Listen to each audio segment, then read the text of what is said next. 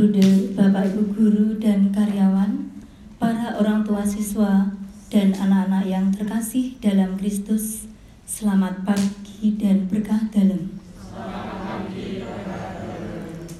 Marilah kita awali kegiatan hari ini dengan mendengarkan sabda Tuhan dan berdoa bersama. Untuk itu, mari kita siapkan bacaan Injil dari Injil Lukas bab 17 ayat 20 sampai 25 dan buku doa pelajar halaman 22. Sebelumnya kita kidungkan lagu pujian semua baik.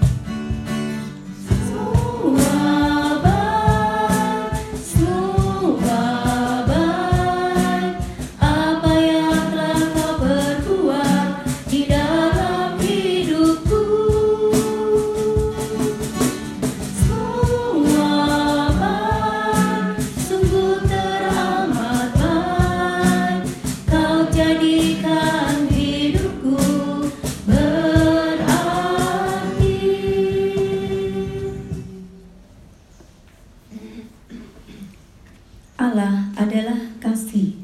Marilah kita mewartakan kasih Allah. Dalam nama Bapa dan Putra dan Roh Kudus. Amin. Ya Allah, Bapa sumber segala kerahiman, pada awal hari baru ini, kami mengaturkan puji dan syukur kepadamu atas perlindunganmu sepanjang malam tadi. Kami bersyukur atas hari baru yang membawa kesegaran dan membangkitkan semangat baru bagi hidup kami.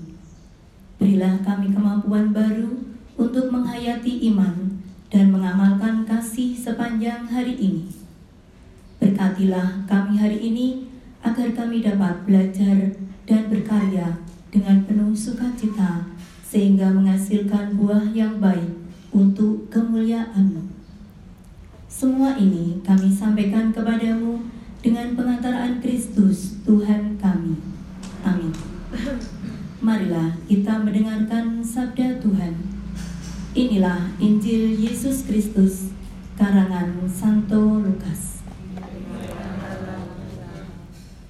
Sekali peristiwa, orang-orang Farisi bertanya kepada Yesus, "Kapan kerajaan Allah datang?" Yesus menjawab, Kerajaan Allah datang tanpa tanda-tanda lahirnya. Tidak dapat dikatakan, lihat, ia ada di sini, atau ia ada di sana. Sebab sesungguhnya kerajaan Allah sudah ada di tengah-tengahmu. Yesus berkata kepada para murid, akan datang waktunya kalian ingin melihat salah satu hari anak manusia itu. Tetapi kalian tidak akan melihatnya. Orang akan berkata kepadamu, Lihat dia ada di sana. Lihat dia ada di sini.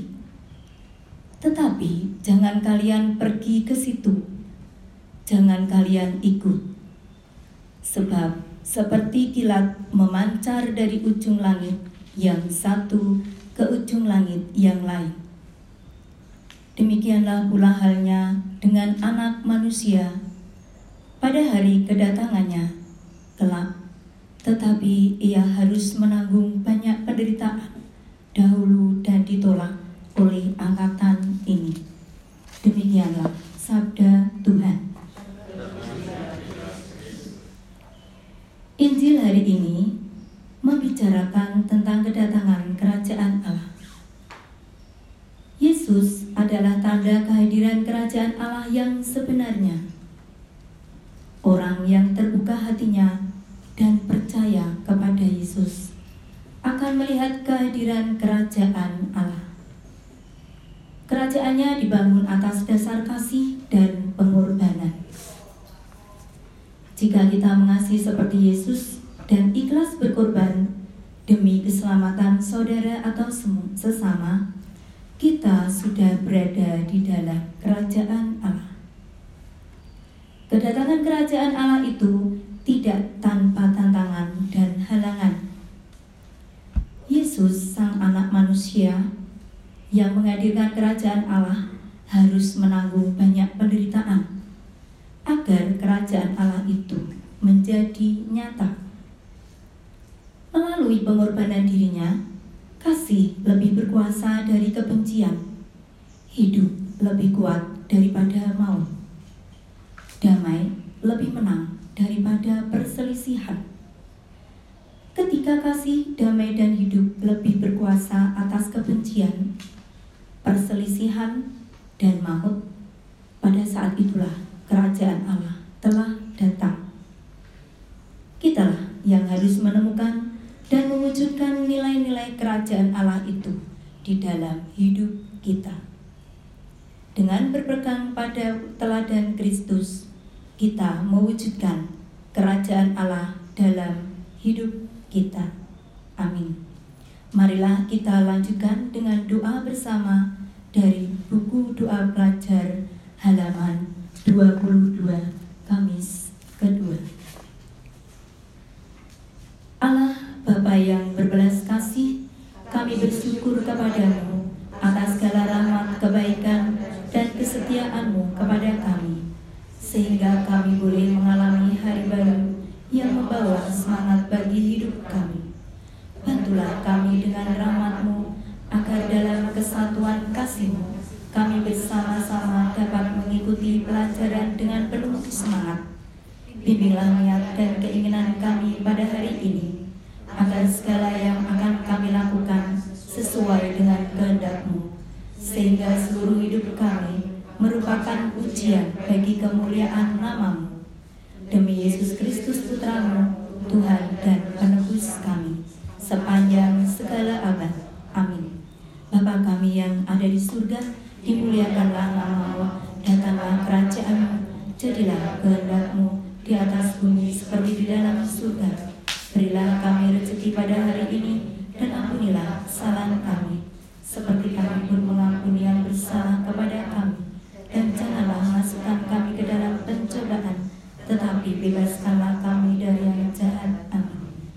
kemuliaan kepada Bapa dan Putra dan Roh Kudus sekarang selalu dan sepanjang segala abad amin terpujilah nama Yesus Maria dan Santo Yosef sekarang dan selama-lamanya Santo Bernardus, doakanlah kami.